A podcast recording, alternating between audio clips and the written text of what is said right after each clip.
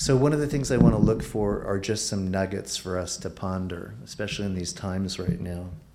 So, the first area when we're looking at this is that this is a book, and scriptures in particular, that is to give us insight and wisdom. Now, some of this we also find, as you have studied the Proverbs, as an enigma. And that means kind of a riddle, something to solve, something that has with it um, the need for research, deep ponderings for revelation, and spiritual guidance. It actually, as I've described even over in Israel, was what the Lord used in many of the prophetic visions that were given to Daniel. And in fact, many of the prophetic visions that we see that were presented by men of God, they had a mystery to them that weren't yet fully discernible at the time, but they were presented in faith. So the Proverbs has that to it, that it has clarity, but at times there is mystery to it. And so what we do is we look at the scriptures and we see how it invites us to perhaps even appreciate the situation that we're in or that the Lord may bring us into. That's what we want to do. So, in this particular one right now, not good to show partiality and judgment. How does that apply? Well, the Lord right now is saying simply through this that as we weigh things out, we're not to show a intentional favoritism to the bias of another perspective in what is to be judged. A judgment can render, right down the center, a decision that takes into consideration two differing opinions. At times, as you and I know, you can be the person that lost on that decision. We see that happening in the courts with frequency, even where courts do not necessarily agree with one another. Appellate courts very often can find themselves in a di- disagreement with ultimately the Supreme Court. And yet, the Supreme Court can make decisions as well in which the lower courts don't agree or the people don't agree.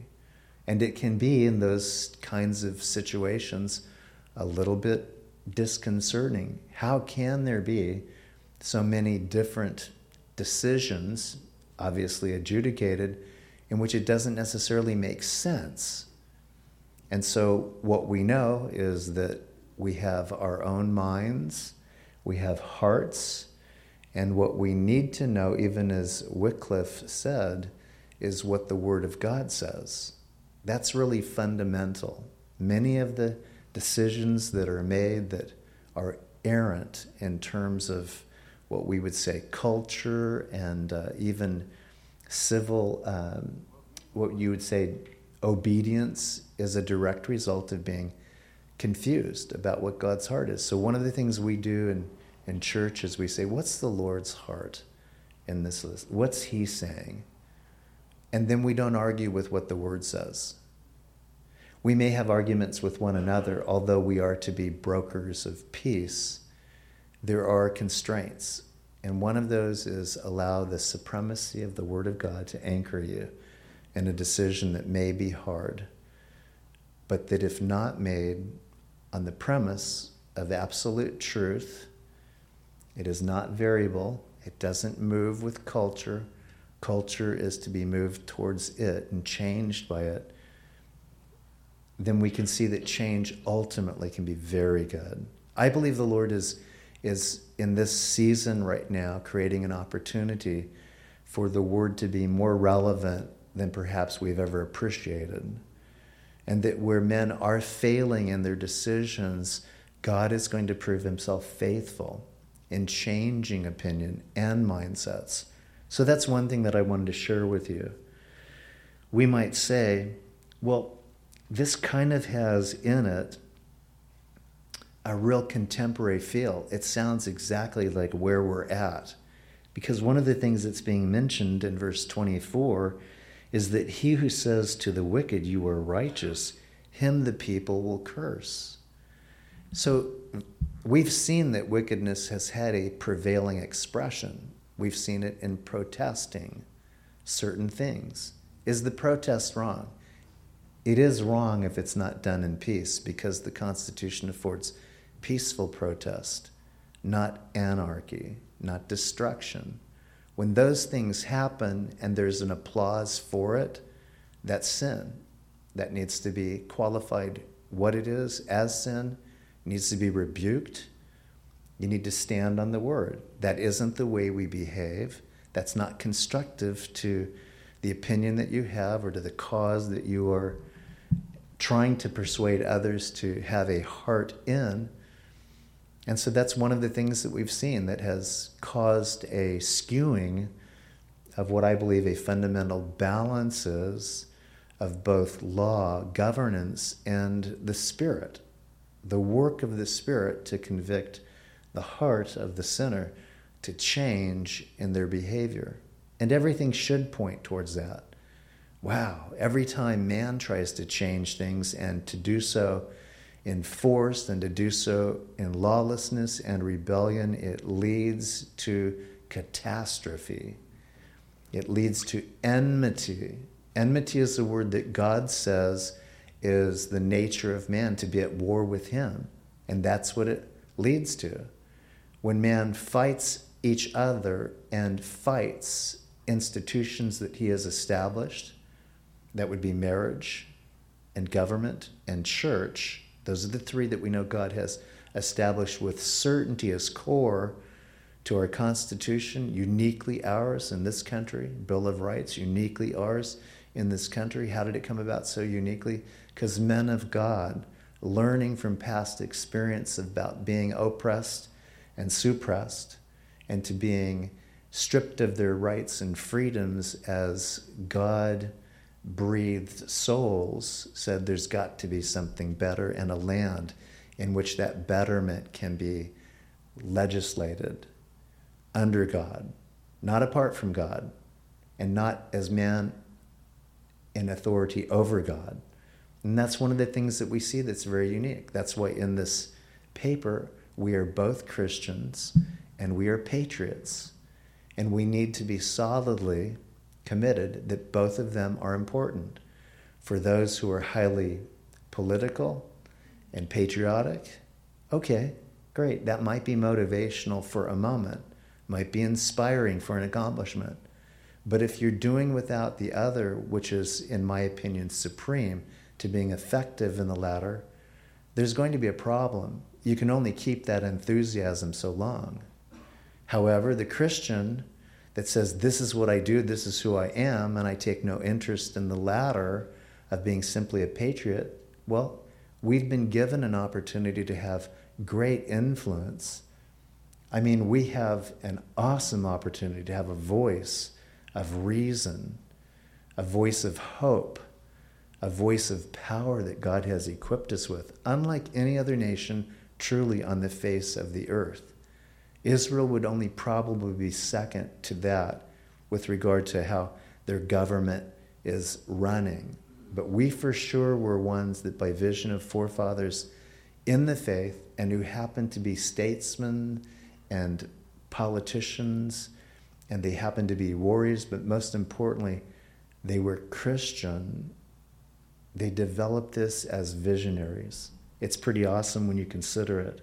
So, what happens then when Evil is applauded, partiality and judgment is shown. When nations are abhorring particular individuals and letting others perhaps go free of judgment, when rebuke is not happening to the wicked, and when the wicked have no delight in ordinances, does that mean that God has given up? Oh, the Lord has an interesting perspective on this. If you would turn to Matthew 10 34,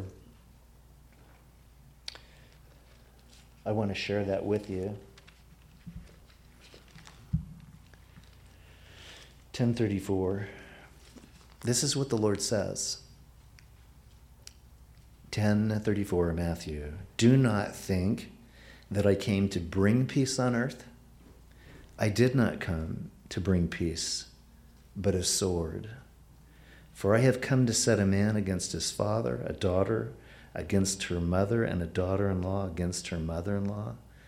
and a man's enemies will be those of his own household. Verse 37 He who loves father or mother more than me is not worthy of me, and he who loves son or daughter more than me is not worthy of me, and he who does not take his cross and follow after me is not worthy of me. He who finds his life will lose it, and he who loses his life for my sake will find it. Jesus makes a statement that seems to be very almost hopeless. Really? I thought that that is what you are. You are the Prince of Peace. How could you not come to bring peace? The heralding of peace came from heaven peace on earth, God's goodwill towards men. So, what's happening right now? Because of that declaration, Jesus is simply anchoring himself that without me there can be no peace. And the things that I challenge those whom are a part of my creation in their behavior and ultimately the decision they make for me will bring a distinct indifference within households, within communities, within different nations, and indifference towards one another you're going to have a faith that will incite riotous disagreement, even in your own household. There isn't really a Christian that has chosen to take up his cross and follow the Lord that hasn't experienced an indifference between some family member or another. And so, what does that mean? It means God's word is true. So, if he did not say that peace is ultimately what you will be satisfied with on earth and among people, it must have another perspective. And he does give that. And this is what I want to show. So if you would turn now to John 14 27.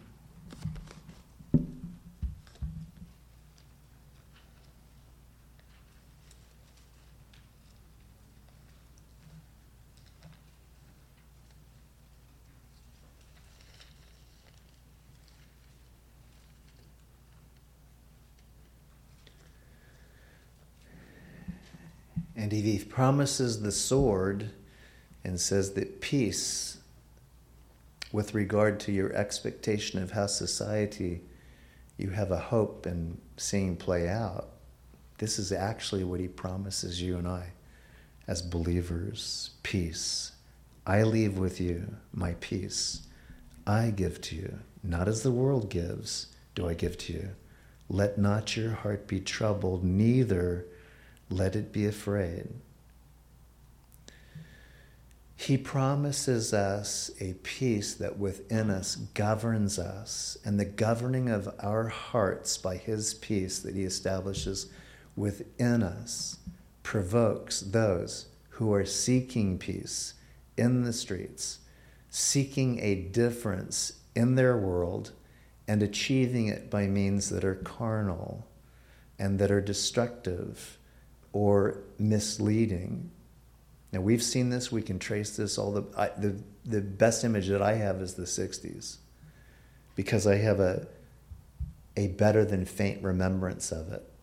But in those days, at that time, with the Vietnam War going on, there were riots in the streets. There was the same kind of destruction that we see today. Indifference, unbelievable, in homes and communities.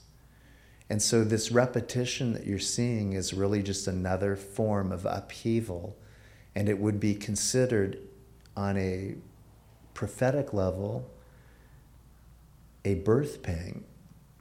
There's a lot of people right now keeping tuned in to the prophecy of the Lord and his return and seeing that things are pointing towards ultimately the return of the Lord and the bringing up of his church from the earth. But while we're here, we are to be those who have a heavenly perspective and also an eternal peace that He's given to us. Because if not, we will join the banter. We will find ourselves in the parades of protests. We will say things that ultimately would be regrettable. And what we want to do is, with the peace of God, hold our peace, but to pray. One of the things that the Lord said to do with regard to peace is pray for the peace of Jerusalem. What if he said, if you would do that, if you would pray for the peace of Jerusalem, I will do this. I will grant an overwhelming peace that will have for you an encouragement in the things that right now are at unrest and in warfare and leading to destruction. I wonder how many of us would say, I didn't know that. You didn't say that if we pay, prayed for the peace of Jerusalem, that it would have a reciprocating effect and that we would have peace for our nation. I wonder. But it's fascinating to me. At any rate, this is what the Lord has said.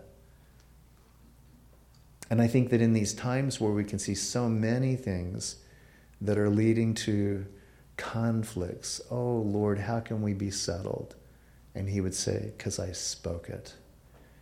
You have my word and you have my spirit. Receive peace. Receive peace. What do I do with it? Don't be alarmed. Don't be affected by what you see on the outside expression of men.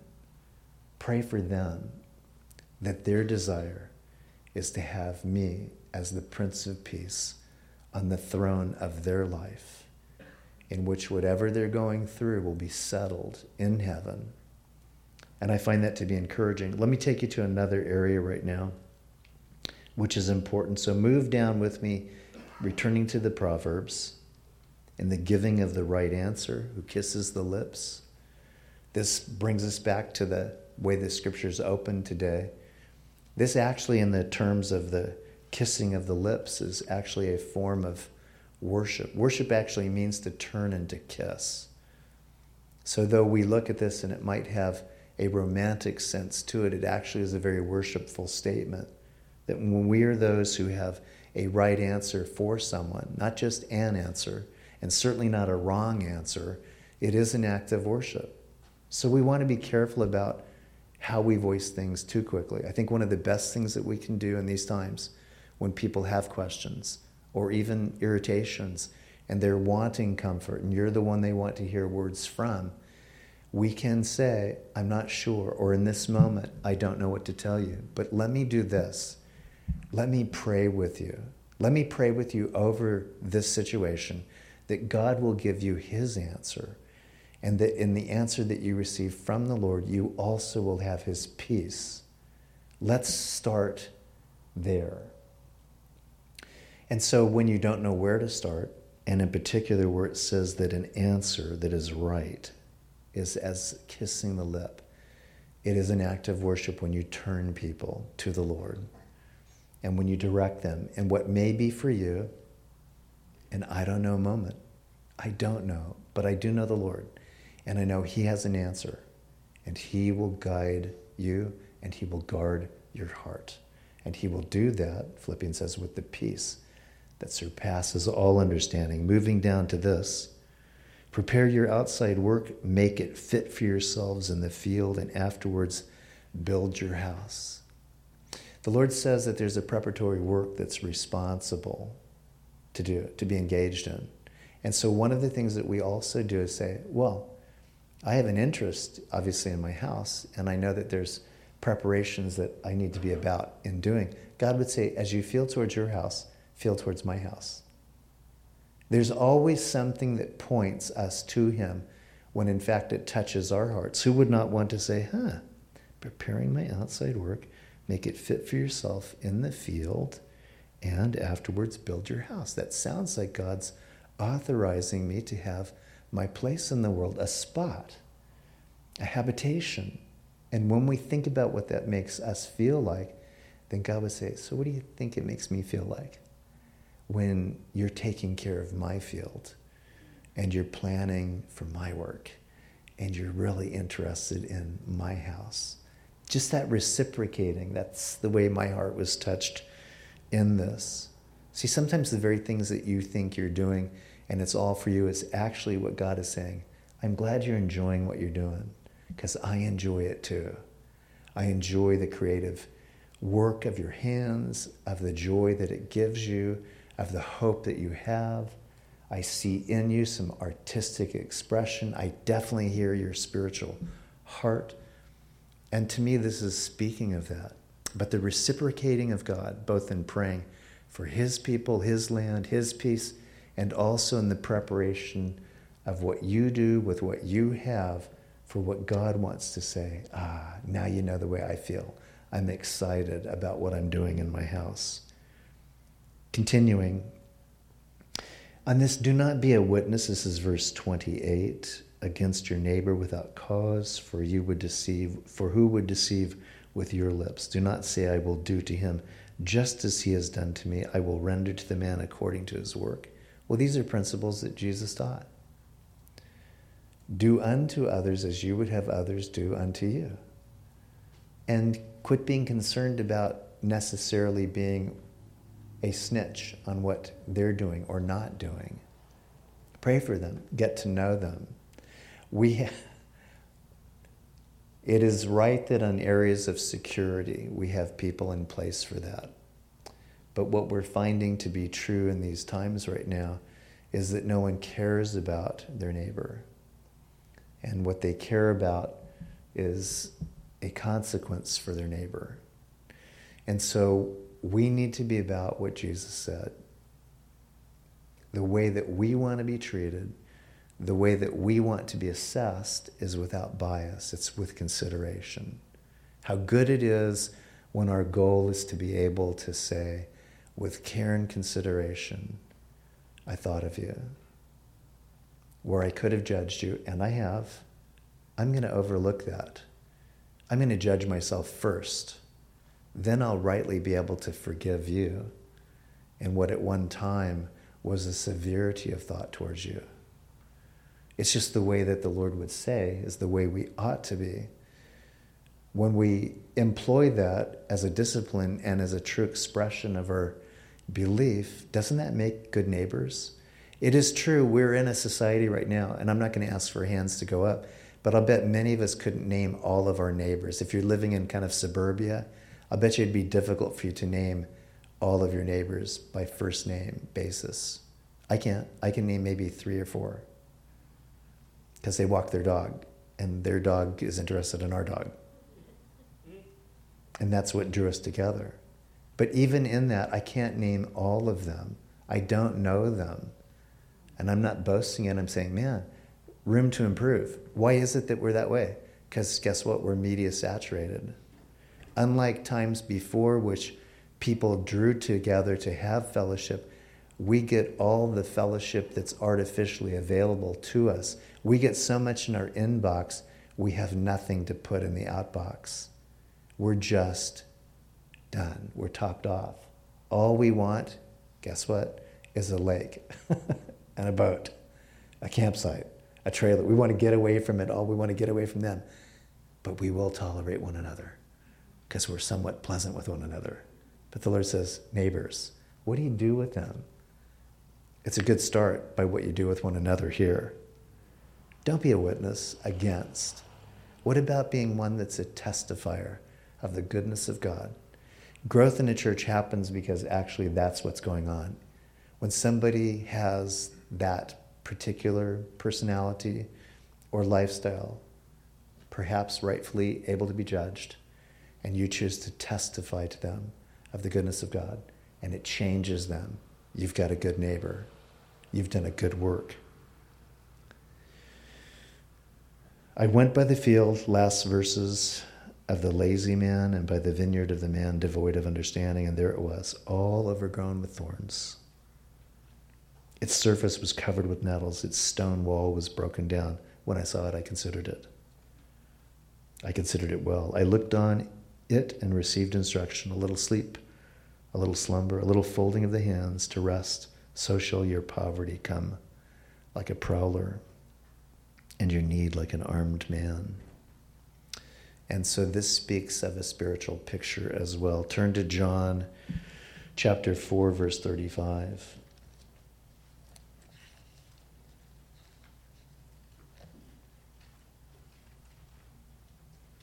I'm going to actually pick it up in verse 34, but see how this works pictorially. Jesus said to them, My food is to do the will of him who sent me and to finish his work.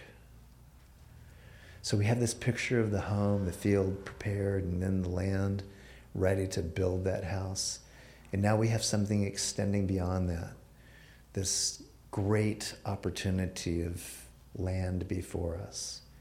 But it seems to be devoid of productivity. It seems to have, have neglect upon it. And the Lord continues on in this theme.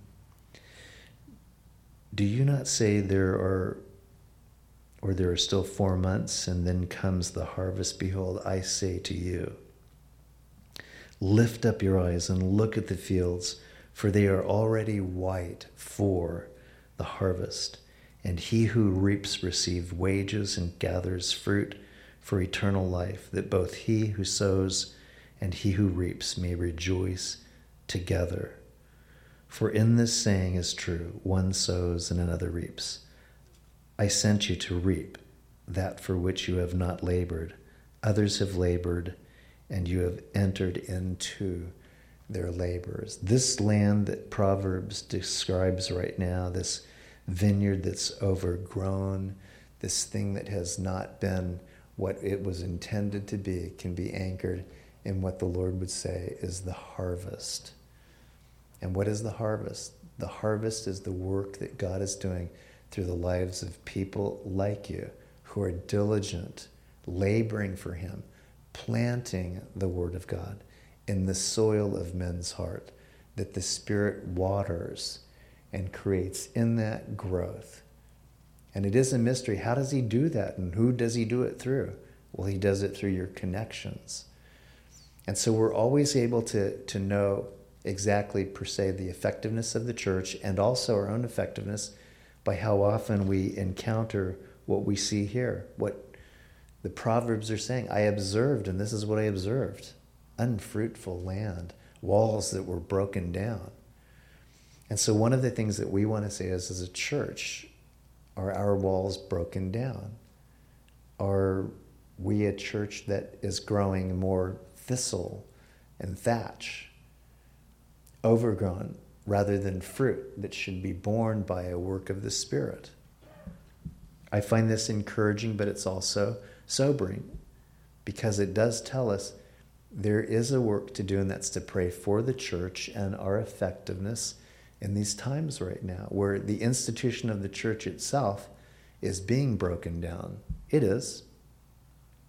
And so we know that that's not God's will, but it may be the will of the people. It may be a sign in which, at one time, a work that was effective and that was flourishing becomes literally one weed at a time, one thistle at a time, one stone out of place at a time, dysfunctional, no longer effective. As he considered it, simply looking, a little sleep, a little slumber, meaning that would be either indifference or just not participating. How good it is that there's participants in the church today through those that see, through those that sit. Don't give up. It doesn't mean you can't sleep. That's obviously ridiculous. This means that there's apathy, you just don't care. As long as you care, then you're awake. And as long as you're awake, then God can awaken someone else to a work that's ready to be done. And I just think that this is awesome again. That though there is poverty lurking, and it says and equates it to a prowler, for those that are laboring for the Lord and are remaining diligent, there's production, there's fruitfulness, there's reward.